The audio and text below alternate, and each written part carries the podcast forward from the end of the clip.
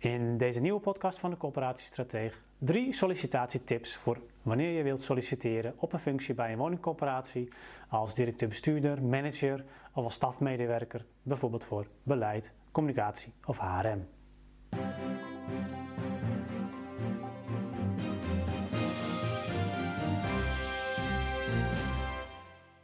Oké, je wilt dus gaan solliciteren bij een woningcoöperatie op een functie als eh, stafmedewerker, manager of directeur-bestuurder. En je wilt de baan echt hebben. En dat is wel even van belang, want de tips die ik je ga geven, die moet je echt alleen maar gebruiken als je de baan echt wilt hebben. Als je um, ehm, 100 sollicitaties eh, op deze manier gaat versturen, dan uh, weet ik zeker dat je dat niet gaat redden. Maar als je die ene baan echt specifiek graag wilt hebben, dan kun je deze tips gaan, gaan toepassen. En dan weet ik zeker dat je je gaat onderscheiden van heel veel andere sollicitanten. De eerste tip, en dat is nog een, een redelijk basis uh, tip, die uh, natuurlijk even andere mensen ook wel doen. Heb je ook nodig om de andere tips ook goed uh, uit te kunnen voeren. Maar dat is om je echt goed te verdiepen in de corporatie. Ga daarbij wel iets verder dan de website. Dus lees echt jaarverslagen. Probeer daar ook tussen de regels door te lezen wat er allemaal gebeurd is en wat er misschien ook wel niet gebeurd is. Als je meerdere jaarverslagen leest, dan, dan kun je dat er ook uithalen moment dat projecten niet meer terugkomen of uh, misschien zijn gestopt. Um, lees ook het ondernemingsplan en probeer daar ook weer te kijken van oké, wat is dan de relatie tussen het ondernemingsplan, wat er allemaal in staat aan plannen en wat er uiteindelijk uh, ja, gerealiseerd is in het jaarverslag. En een hele belangrijke, kijk ook naar het laatste visitatierapport. Zeker als dat enigszins recent is, dan uh, geeft dat een heel mooi inkijkje in de coöperatie, coöperatie breed van, uh, het gaat over financiën, maar het gaat ook over de governance van de corporatie en ook over de maatschappelijke prestaties en heel belangrijk natuurlijk wat de belanghebbenden over die corporatie vinden. En op die manier kun je dus heel veel informatie vinden die je helpen bij alle stappen van het selectieproces. Van het schrijven van de brief, uh, het um, op maat maken van het cv, maar ook het, uh, het gesprek uiteindelijk. Een tweede tip is om je cv en met name je cv, uh, je brief ligt natuurlijk voor de hand om die op maat te maken voor de corporatie. Uh, maar met name ook je cv op maat te maken voor de corporatie. En natuurlijk doe je dat al als je de baan graag wilt hebben, maar je kunt daarin denk ik nog wel verder gaan dan, dan je misschien op het eerste gezicht denkt. Bedenk als eerste voor elke functie-eis uit de vacature waarom, die, waarom dat voor de corporatie zo belangrijk is. Dat kun je natuurlijk uit de stukken halen als je uh, die hebt geïnterpreteerd. dus het jaarverslag, ondernemingsplan, uh, uh, visitatierapport. Bedenk waarom dat voor die coöperatie zo belangrijk is. En bedenk voor elk, of, of zoek bij elk onderdeel van de vacature ook een voorbeeld uit je eigen cv wat daarbij aansluit.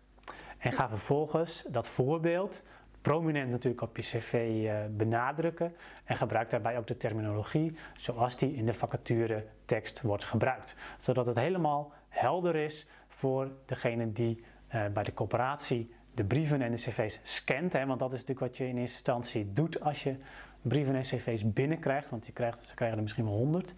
Uh, op het moment dat je die scant, dat het meteen helder is dat jouw cv aansluit bij de vacature. Dus gebruik dezelfde terminologie. En in je brief zeg daarin ook nog iets over de actuele situatie bij die coöperatie. Ga wat verder dan um, de algemene dingen waarom je misschien wel graag voor een maatschappelijke organisatie zoals een coöperatie zou willen werken. Maar ga in op wat actueel is bij die coöperatie. En als je echt lef hebt, uh, misschien ook wel op de pijnpunten die bij die coöperatie spelen, die je wellicht uit uh, jaarverslagen of het felicitatierapport hebt gehaald.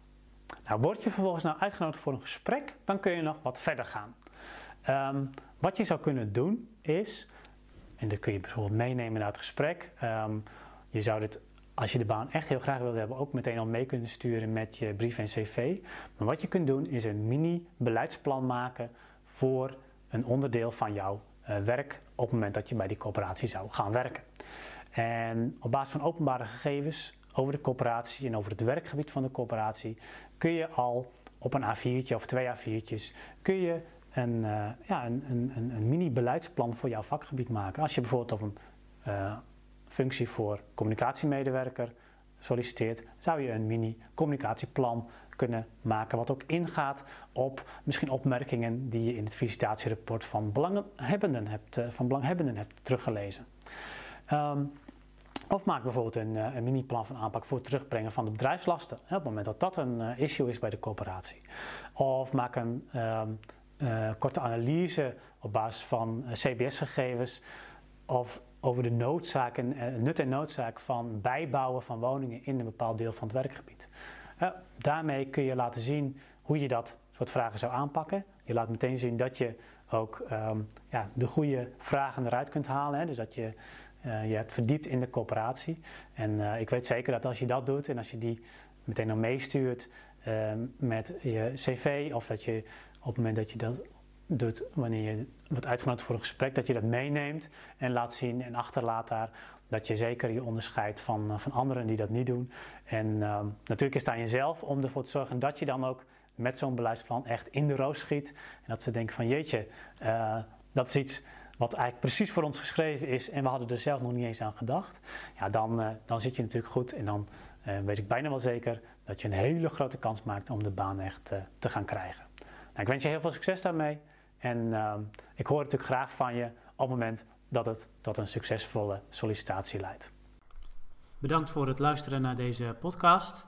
Wil je nieuwe afleveringen ontvangen? Abonneer je dan op deze podcast. En kijk ook eens op onze website corporatiestratege.nl voor meer praktische tips en downloads die jouw werk als corporatiestratege makkelijker maken.